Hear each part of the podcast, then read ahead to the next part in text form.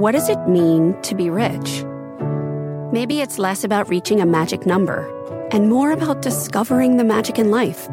At Edward Jones, our dedicated financial advisors are the people you can count on for financial strategies that help support a life you love. Because the key to being rich is knowing what counts. Learn more about our comprehensive approach to planning at edwardjones.com slash find your rich. Edward Jones, member SIPC. Ready for an amazing deal? Breezeline's fiber powered internet, starting at $19.99 per month, offers the reliability you deserve and security you can trust. Whether you're streaming, gaming, or working from home, we've got all your needs covered with speeds up to 1 gig and our two year price lock guarantee. This deal gets even better with two free months of internet, free equipment, and free Wi Fi your way to protect against cyber threats. Act now. Terms and conditions apply. Offer expires July 8, 2024. Learn more at breezeline.com.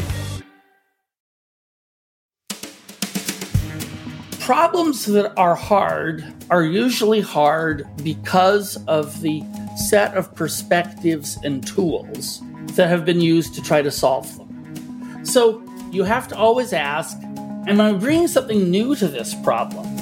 And if you're not, then you should say, well, maybe I should either try to get a different perspective or a different tool or a different thing, or maybe give it a rest and work on something that I can get a little more progress with.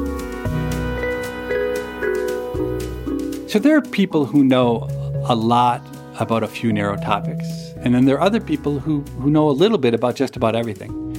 And then there's Nathan Myhrvold, who knows everything about everything. Welcome to People I Mostly Admire with Steve Levitt. I first met Nathan maybe a decade ago, and from the very first time I met him, I was just blown away by his intellect and his enthusiasm. And I've never asked him a question where he didn't give me an answer that was just profound and detailed and knowledgeable. And what I love about talking to Nathan is not only that I learn a lot from him, but somehow he makes me feel like everything in the world is interesting. Nathan Myhrvold, physicist, inventor, cookbook author, archaeologist, tech mogul, scholar of penguin poop and dinosaur sex.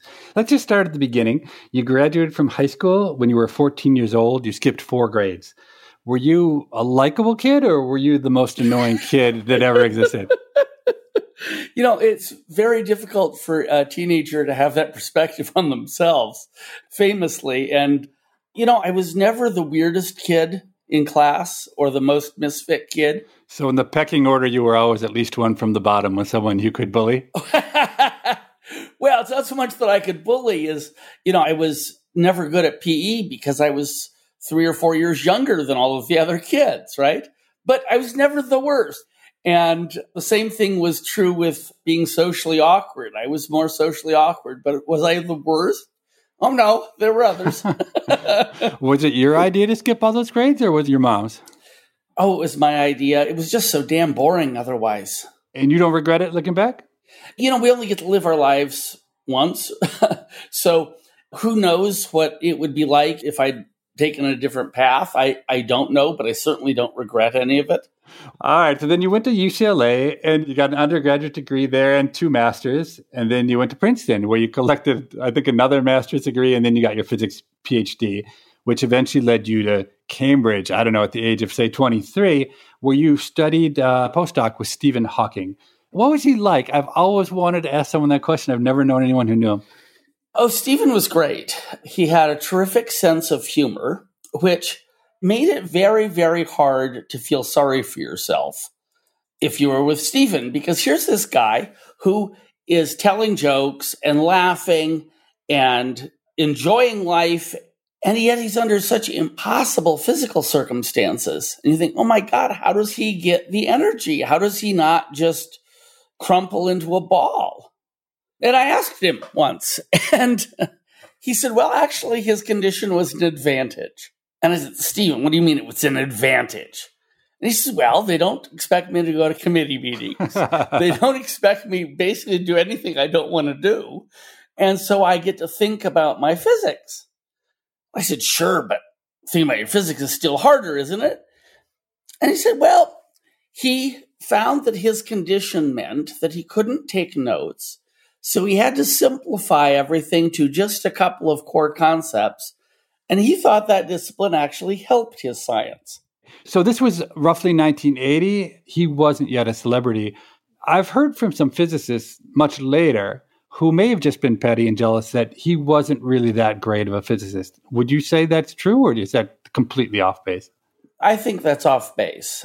You know, it's always hard to say what makes a, a great, great scientist. You can look at the achievements that they have, and that's certainly one approach.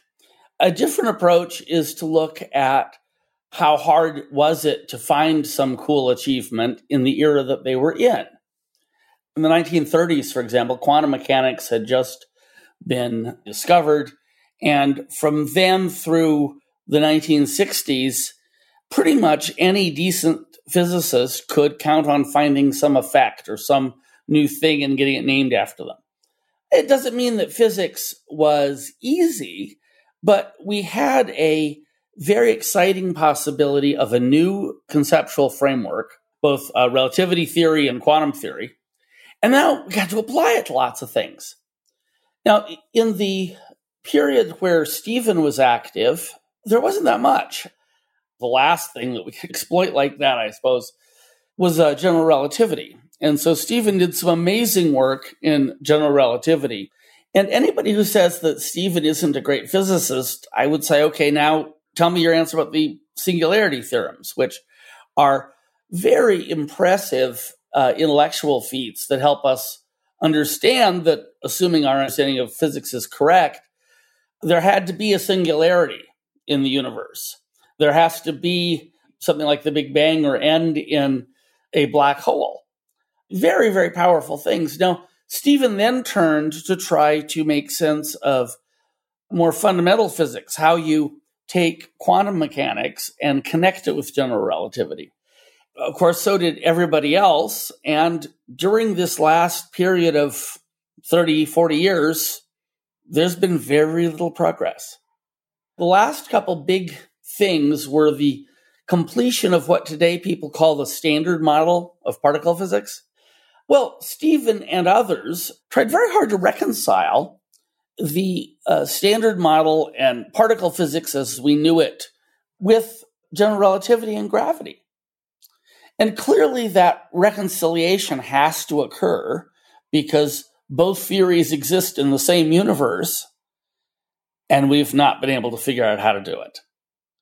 Recently, the Large Hadron Collider at CERN looked for one of the missing pieces of the standard model, the uh, Higgs boson. And of course, they found the Higgs boson, and that was a wonderful achievement. But everybody involved thought they would find the next clue to fundamental physics. And they didn't. So, you know, if you say, well, gee, Stephen didn't solve that problem, I would say yes, and neither did anybody else during that period. We have the same evidence that we've had in the past that shows gravity and particle physics must be reconciled, and we don't have any new clue And without a new clue, it's really hard to make progress. So you're saying that the lack of new empirical data is impeding the ability of theory to progress?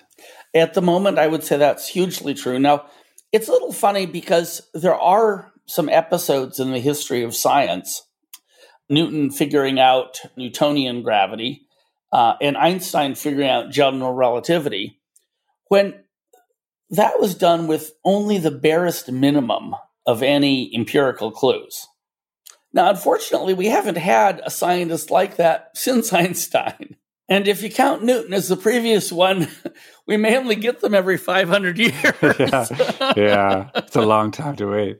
One thing that seems really different to me about economics and physics is that the set of questions that economists try to answer, it's huge. There, there are thousands and thousands of things that an economist could specialize in that one person might study i don't know racial bias in policing for a decade or models of job search or pricing of durable goods and as a consequence on any given narrow economic topic there's only a handful two or three or four or maybe one expert, one really knowledgeable economist. But in physics, I get the impression that there's a handful of problems, six, seven, ten, I don't know the number, and everybody works on the same problem, which is a completely different way of organizing a, a scientific discipline. Well, I think your characterization is broadly speaking correct. Um, now, there are subfields of physics where that's not the case. A solid state physics, for example, has a fair number of different subfields. I think it'd be unfair to say everyone's working on the same thing. When it comes to particle physics and what the fundamental theory of the universe is, uh, we did two things. One is we had lots of people working on the same problem. That's correct. The second thing is that they also doubled down on particular theoretical approaches. So, string theory was just starting to become popular when I was in graduate school. It had been around one form or another since the 1960s, but in 83, when I uh, got my PhD, string theory became a incredibly hot topic without there being that much actual progress. And so I think in an economist terms, the field overinvested in string theory. And now it's turned out that we don't have that much to show for it. That happens. Uh, people make big bets that don't always pay off. I remember back when I was a postdoc at the Society Fellows at Harvard, and I would spend time with physicists the only time I really spent time with physicists. And I remember thinking how glad I was an economist because the physicists were afraid to take a vacation because if they went away for two weeks, they felt like they were going to fall hopelessly behind. And all of the people working on the same problem were going to like race ahead of them and they'd, they'd never catch up. It was interesting incentives that were in place because people were working in such a competitive environment with everybody working on the same problem. Is that one of the reasons you steered clear of academic physics? Well, I never like decided I'm leaving physics. Instead, I worked in graduate school with a couple of friends on a software project on some of the first PCs that existed because it was right around that time. We got excited about it. I kept working on it when I was a postdoc. And I eventually took a leave of absence from my postdoc with Stephen to go work on this software project. And I thought I'd be back in six months. And after many, many years, I think 15 years, something like that, it was announced I was retiring from Microsoft. And I got this email from Stephen saying, Should we clean out the office? that is great. So I always intended to go back, but I got to say, it's not been that intriguing for me to go back because the field has been stuck in the conundrum it's currently in.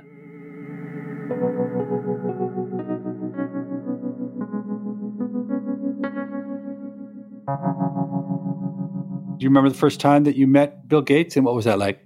Oh, I definitely remember. I'd come up to Microsoft to talk to them about my company. Uh, they thought they needed the technology.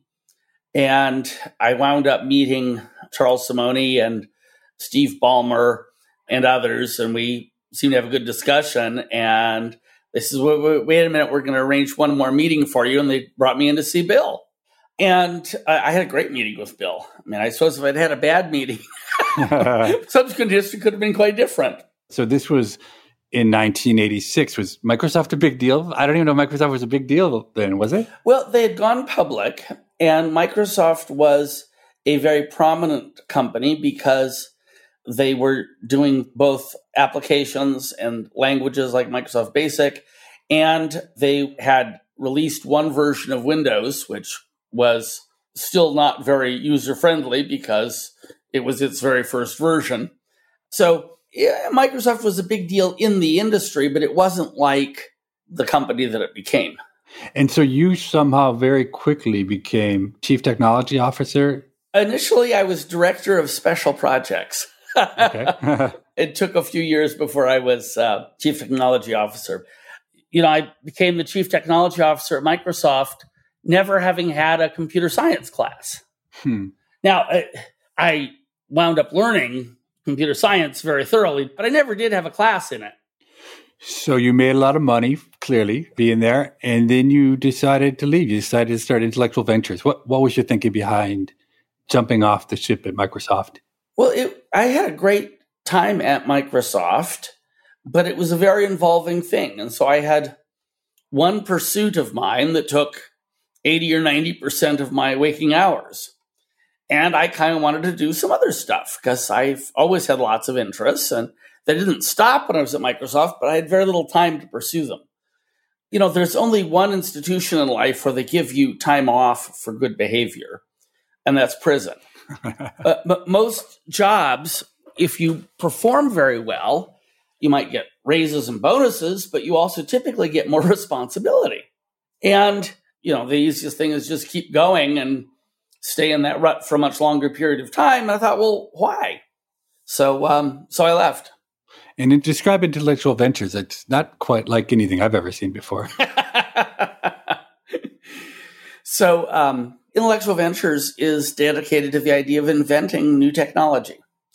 We try to come up with new solutions to various technical problems, some of which are big and broad. As you know, we've worked a bunch on what would a technological fix to climate change be. We also work on narrower things like how would you make airplane wings more efficient or what are new approaches for using AI in health. So it's it's quite a set of activities.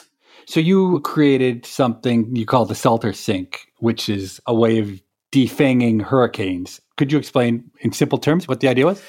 Yeah, so a hurricane draws all of its energy from hot water on the surface of a tropical ocean. And the problem is the sun beats down on the ocean, makes the water warm, but the warmer the water is, the more buoyant it is. And so it really stops turning over, it stops mixing. And that allows it to get warmer and warmer yet.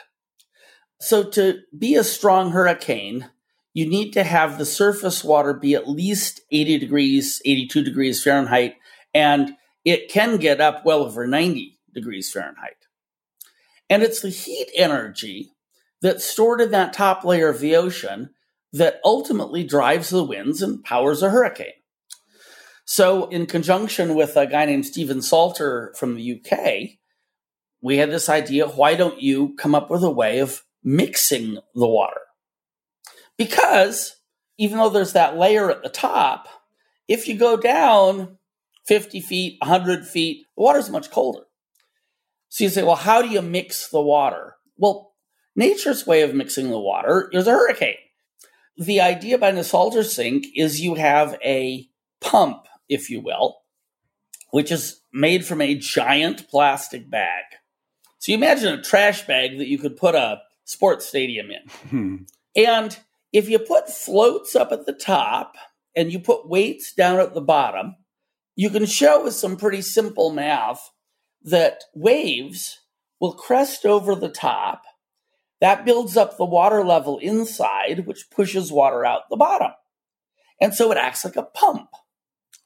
Well, it turns out it doesn't take very many of these plastic bags to take the water temperature in an area and drop it below the temperature where a hurricane is dangerous. So we thought, great, we have a way of stopping hurricanes or defanging them, as you said.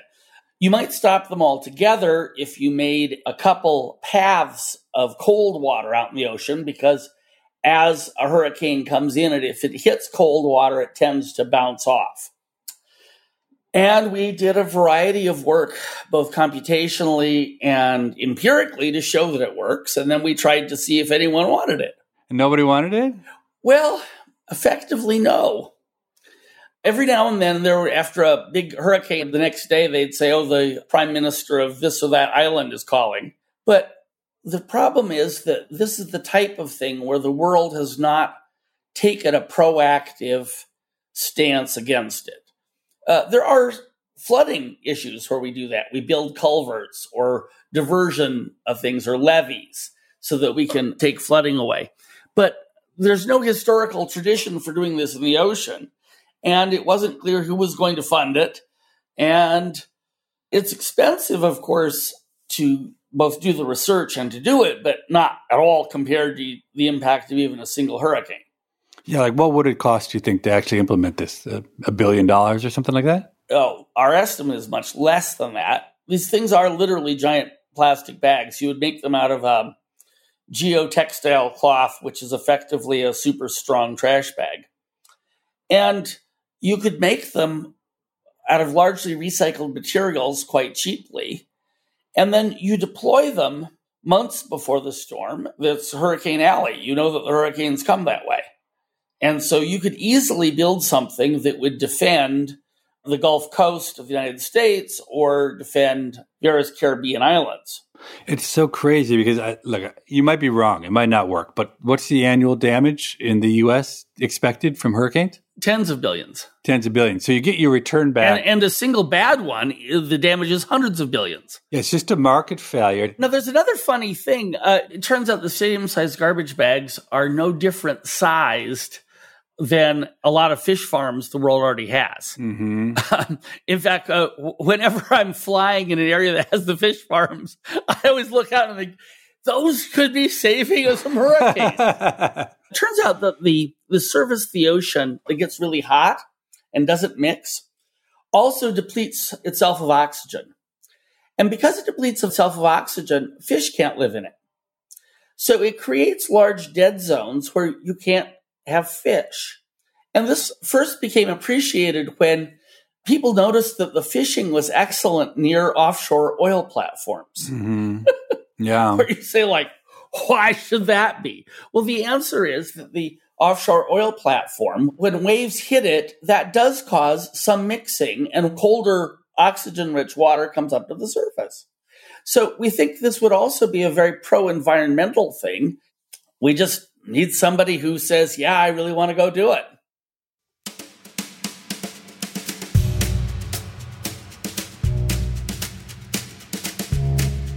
You're listening to People I Mostly Admire with Steve Levitt and his conversation with polymathic inventor and former Microsoft CTO, Nathan Myhrvold.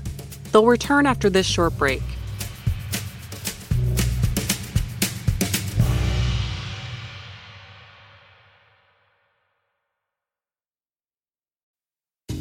People I Mostly Admire is sponsored by Rosetta Stone. Traveling is so much more meaningful when you understand the language of the place you're visiting. Rosetta Stone, one of the most trusted language learning programs, has helped millions learn new languages and can help you too. With Rosetta Stone, you'll learn intuitively. You're trained to listen, speak, read, write, and think in your chosen language. You'll be prepared for real, authentic conversations. Plus, their true accent feature gives you feedback on your pronunciation. And with the Rosetta Stone app, you can learn anytime, anywhere with customizable lessons as short as 10 minutes. For a very limited time, our listeners can get Rosetta Stone's lifetime membership for 50% off. That's 50% off unlimited access to 25 language courses for the rest of your life. Redeem your 50% off at rosettastone.com slash admire. That's rosettastone.com slash admire. If a friend asks how you're doing, and you say, I'm okay. when the truth is, I don't want my problems to burden anyone. or you say, Hang it in there. because, If I ask for help, they'll just think I'm weak. then this is your sign to call, text, or chat 988 for free, confidential support.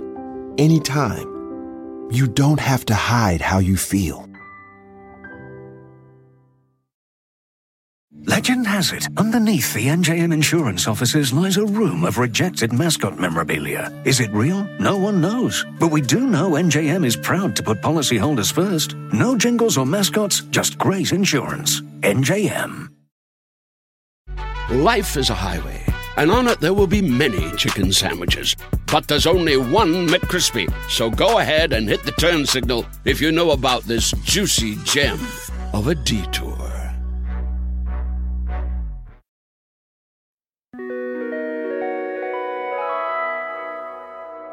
You obviously get a lot of joy out of the inventing.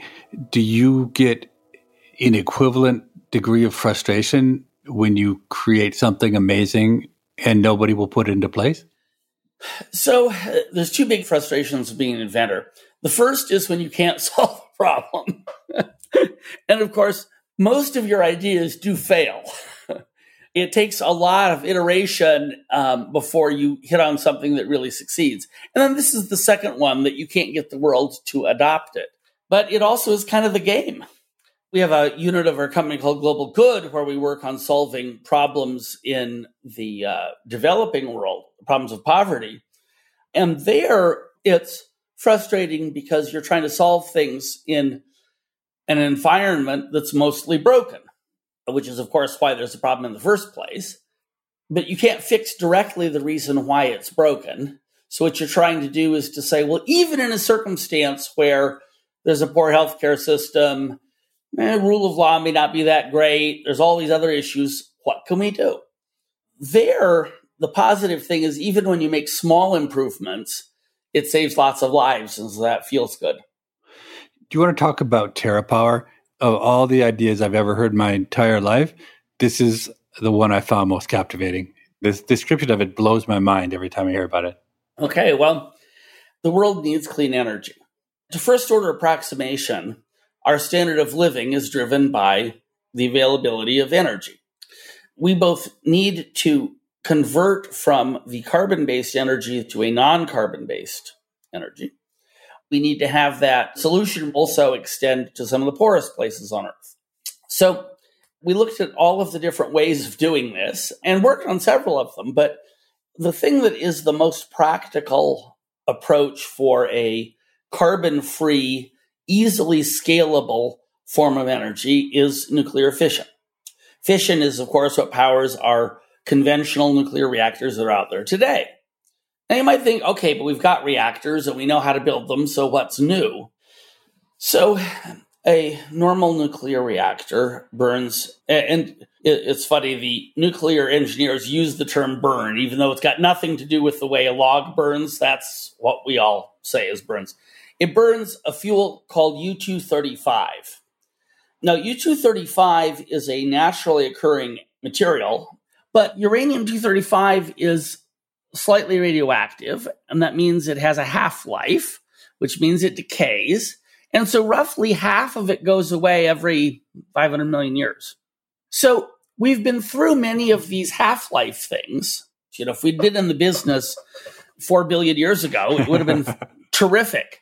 So now when you dig uranium up out of the ground, only a tiny fraction of it, less than 0.6 of a percent, is actually this U235. So then you have to go and enrich it. And the problem with enriching it is, first of all, it's really expensive.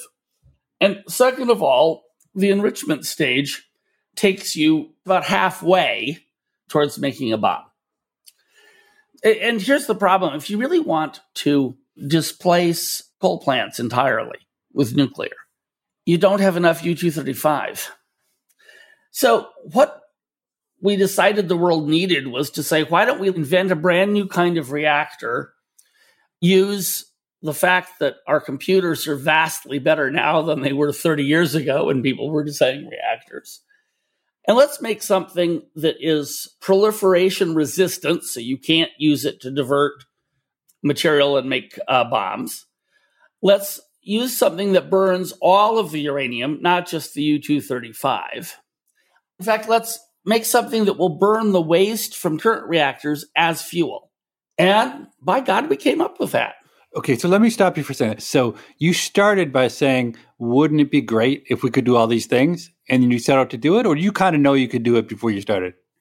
Oh, it's always some mixture. You know, if you set yourself up with too many counterfactuals, you might not succeed. If you set yourself up with too few, you'll succeed, but it won't be very interesting. So, what we set out to do is to make a super simple and low cost, uh, effective economics breeder reactor. That's what we call a passive breeder, meaning the designs people made in the 50s and 60s. The breeder reactor was extremely complicated. You'd have to continually be taking this highly radioactive fuel out and then separating it. And when you separate it, you've got the possibility of diverting some of it to make bombs. So we didn't want that to be a feature of our reactor. So our analogy is a candle or perhaps wet firewood. You know, when you light a candle, where does the fuel for the candle come from? Well, the fuel is the wax, of course, But initially, the wax is solid. You can't just light the wax.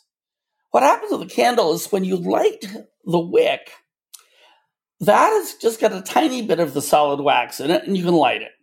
But then the heat from that candle flame melts a little puddle of the paraffin wax, which then gets sucked up the wick and it burns. So the candle makes its own fuel. You don't have to go through some complicated thing, you just light the candle. And that analogy, believe it or not, carries over to fast breeder reactors. You could build a fast breeder reactor that has this U 238 as its fuel, is stuff that we would classify today as nuclear waste. And just like the candle, it prepares its own fuel as it runs. You encase this fuel, you put it underground, and it burns like a candle for a bunch of years? Our main approach, the preferred approach, you put the fuel in you don't take anything out for 60 years. Mm-hmm. Now, that's very different than a conventional reactor. A conventional reactor, you have to refuel every 18 months. And then when you take the stuff out, a lot of it is much less radioactive than conventional waste is today because it's already lasted for 60 years and its half lives have run down. And so a lot of the nastiest stuff is gone. And then you have the possibility, if you wanted to, you could actually redo some parts of it and burn it for another 60 years. Now, here's the interesting thing in Paducah, Kentucky, there is a U.S. government facility that stores nuclear waste. In particular, it stores this U 238 waste. Well, there is enough waste in containers in Paducah that U.S. taxpayers are paying people to guard that you could take Earth to zero carbon and run it for hundreds of years just with the waste that's currently there. It's crazy. And I'm guessing you're going to say it's been really hard to sell this to people. yes, and no, and yes. It turns out that the United States has been afraid of building nuclear reactors for a long time. We operate our existing reactors. The safety record is excellent, but there's been a public unease. And I think that that is not based on rational facts. We actually did manage to sell China on building one of these reactors. Then the US government, in its infinite wisdom, decided that we couldn't. What do you mean you couldn't? Well, uh, nuclear technology is a government controlled thing. That's to be expected. I, I, don't think there's anything wrong with that. So, for a US company to cooperate with a company in a different country to build a reactor, even if we're doing all the design, you need a license from the government. And the government revoked our license, presumably as part of some anti China notion of, oh, let's not give them our great technology and so on and so forth, I guess. I mean, the fact is, we're facing a problem with climate change and we all share the same damn atmosphere. It turns out we're building very few plants here in the US. They're building lots of plants in China. And it's also true that no first of a kind nuclear plant has ever been built without a lot of government money. Governments around the world have recognized hey, this is a strategic technology, so we will help fund it. But we do not yet have a plan to build our reactors in the US that really replace what we had to walk away from. And that's frustrating. Yeah, I bet. Did you ever imagine when you came up with inventions, the implementation would turn out to be so difficult? Well, we did understand that nuclear is a government regulated thing, and there's a public perception that they're dangerous. So, of course, in that area, we knew that that was true, but we also thought, hey, it's a big world. There's lots of countries. Somebody's going to be rational. And in fact, the Chinese were rational about it. But then politics got in the way in a different fashion. You're a fool if you don't realize it's more difficult than, say, making a new feature for a social networking app that has everybody making TikTok videos or something. But on the other hand, if all of our best minds just try to outdo TikTok, how the hell are we going to get power? Yeah. Is your breeder reactor, can it melt down the same way that the current ones do? Does it actually have a real risk of killing people or not so much? The reactor at Fukushima is an older design called a boiling water reactor. And a boiling water reactor should not have its electrical power interrupted for more than a few minutes. Well, our reactor is designed so it is all air cooled. So, in fact, it can't melt down that way. And you could shut it off or have it shut down by itself and walk away, and it would be fine. You don't have to do anything. Rather than relying on pumps, we rely on natural air convection. So as long as there's an atmosphere and there's gravity, it's going to work. Now, if we don't have an atmosphere or don't have gravity, we have much bigger problems. You're basically saying, Nathan, that this is the solution more or less to the world's problems. Is that your belief? Well, it is the solution to a baseload energy generation problem. We don't have any current economic way to store renewables that beats having a, power plant like this. So I think it's a terrific solution to the problem. You know, this just reminds me of something that happened about a decade ago that I'll never forget about you, Nathan. We had just written SuperFreakonomics, Stephen Dubner and I, our second book, and we had worked with a bunch of environmentalists on global warming. And we had this chapter where we talked about global warming, and I think it was a thoughtful and honest chapter. And we predicted correctly that the Copenhagen climate meetings were going to be a pretty much complete failure and that this moral suasion approach to fighting greenhouse gas emissions wasn't going to work. And ultimately, we argued that we need technological solutions to solve the problem. And we never imagined, Dubner and I, that this would just launch a firestorm of controversy, that he and I would become you know, public enemies number one and two of the environmental movement. And what was so interesting is that all of the other scientists, in the face of this mob, faded into the background. And, and, you alone came forward, Nathan, and you spent a lot of time and effort and reputation defending us and defending what was in there. And that, that meant a lot to me. I really appreciate you doing that. Well, look, you deserved to be helped in that situation. If we abandon rationality in the face of gigantic problems, what the hell are we going to do? Just panic? You have to be rational about it. And uh, unfortunately, when problems become politicized, the, the political aspect will add a non rational aspect to it. The problem that people had is if you talk about a technological solution, they feel that that takes away from their fire and brimstone, is the way I like to describe it. Then it seems like, oh, you're just a fan of the status quo, which we're not. We're just genuinely concerned about the earth overheating. I would argue one of the reasons we're making such slow progress is that the market is just not well suited to solving this problem because individual entrepreneurial scientists go off on their own, start their own companies, guard their intellectual property because they're trying to make a profit. But it really strikes me that we're at this moment in time where we should think hard about somehow incentivizing 100 or 500 of the world's best scientists to just put down everything else they're doing and make this their mission. What do you think of that idea? You know, betting on the intellectual output of a bunch of really smart, motivated people that are in a context where you're not constraining their creativity, that's a bet that almost always pays off.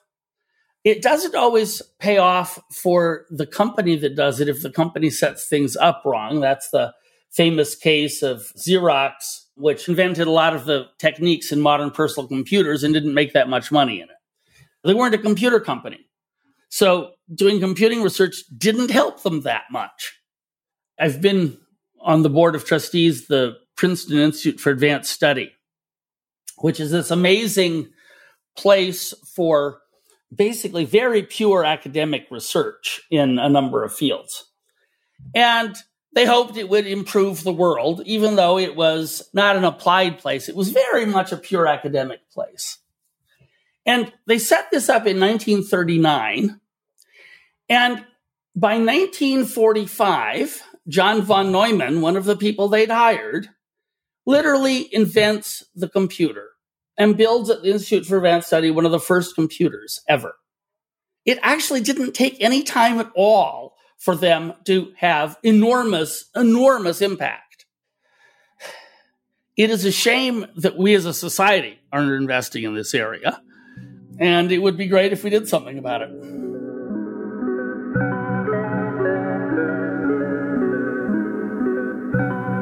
I couldn't have a conversation with you uh, without talking about cooking because you've written probably the craziest, in a good way, cookbook of all time. Actually, I have to make a confession. So I, I picked up your book and it was delivered to my office. And the only time I've ever hated you, Nathan, was when I decided that I would carry your cookbook home. I mean, I don't know how much it weighs 50 pounds, 60 pounds, six volumes. I was literally breaking down under your cookbook and I thought really hard about abandoning it at the side of the road. Although I will say I did finally, worn down, make it. But it, it's obvious you had so much fun making that cookbook. Am I right about that? Absolutely. Yeah, cooking is fantastic because it's got lots of different threads to it. It is, of course, a process involving chemistry and physics. And the actual process of cooking is governed by the laws of nature, as everything is. Cooking is also a cultural artifact. The kinds of things we eat, the way we like them fixed, those are important aspects of who we are as a people or as a group. And we made huge, huge progress as chefs, humankind did, without knowing the actual science of what we were doing, just kind of empirically tinkering. Got us a long part of the way there. Yet you can actually do a much better job of cooking if you really understand it. So that has created a niche for me to write cookbooks. And I know that pizza's the next thing that you've got in your crosshairs. Is that right? That's right. The book we're working on right now is on pizza. It's uh, arguably the world's favorite single dish, filled with lots of lore and legend and superstition that just isn't correct. And it's a lot of fun. What's the most surprising thing you've discovered about pizza along the way? Well, let's see. Um, pizza is baked with light. It turns out that the air temperature in your pizza oven basically doesn't matter. All of the cooking of the pizza is done by infrared radiation bouncing off the ceiling, the walls, and the floor of the oven. And that's true primarily because you are cooking at a very high temperature. In fact, in most wood burning pizza ovens, it's very funny. The wood is put towards the back of the oven. And the way fresh air gets into the fire, which of course it must do in order to feed the fire, is to run right over the pizza. So the pizza actually has a stream of room temperature air going over it. Interesting, yeah. But in fact, it's the infrared light from the ceiling that does all of the cooking. And we came up with a clever way to do that. We have a little device that makes a shadow over the pizza. Still lets the air circulate. And of course, the pizza's raw underneath where the shadow is. Wow. I can't wait for that book, but I'm going to have it delivered to my home this time rather than my office so I don't have to, to carry it all the way. Yeah. Well, this book won't be quite as big. It'll be three volumes. Okay. Yeah, only probably 1,500 pages.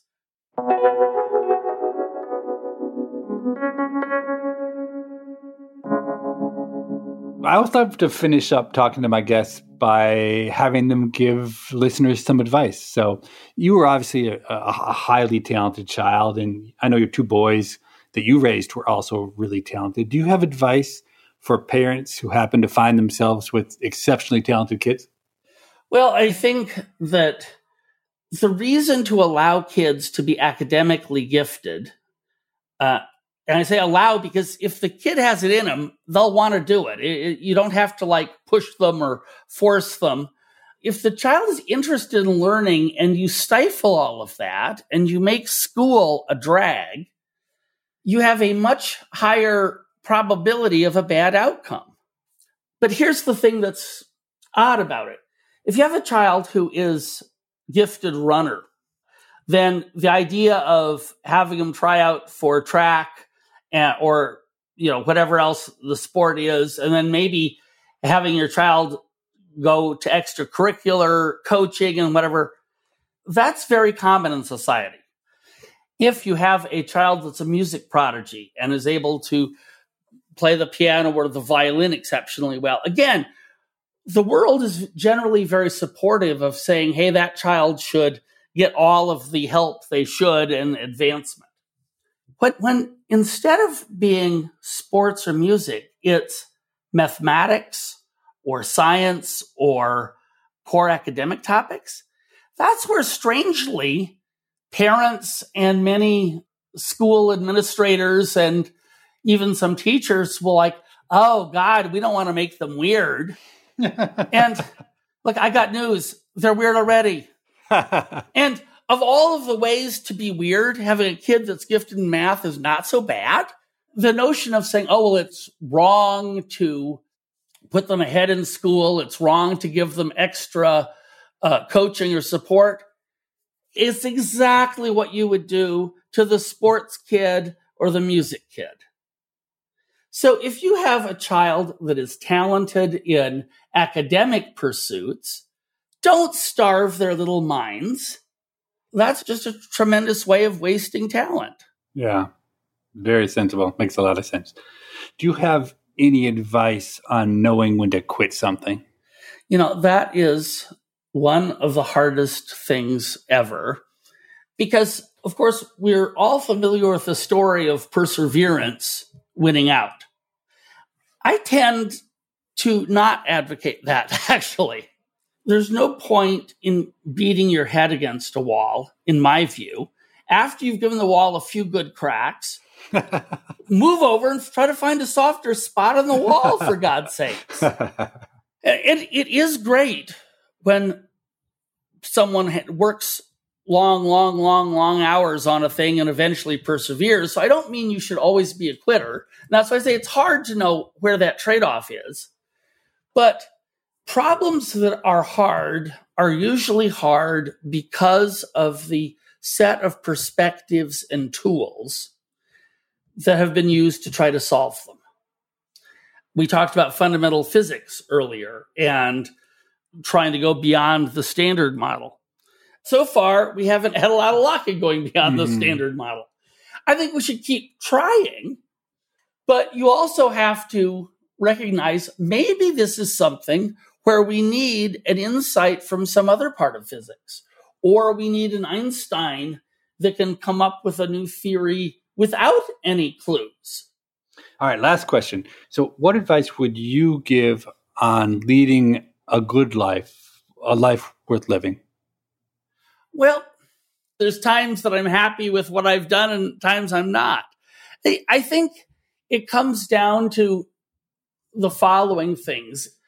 Are you applying yourself as hard and as well as you could? So, uh, am I working towards things that are really going to be a platform that helps better the rest of society?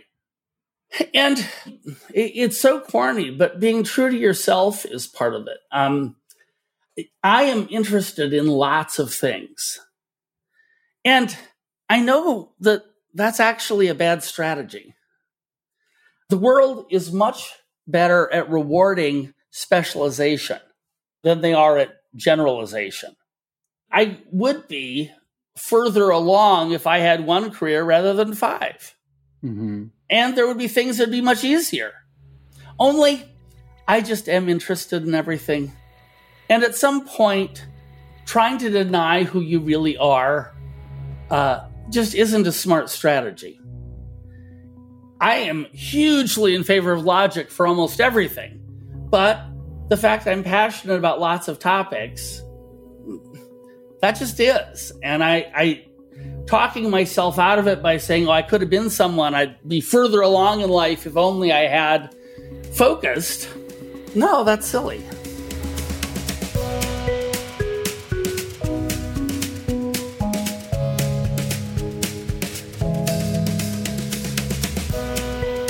People I Mostly Admire is part of the Freakonomics Radio Network and is produced by Freakonomics Radio and Stitcher. Matt Hickey is the producer, and our sound designer is David Herman. Our staff also includes Alison Craiglow, Greg Rippin, and Corinne Wallace. Our intern is Emma Tyrrell. We had help on this episode from James Foster. All of the music you heard on the show was composed by Luis Guerra. To listen ad free, subscribe to Stitcher Premium. We can be reached at radio at freakonomics.com. Thanks for listening.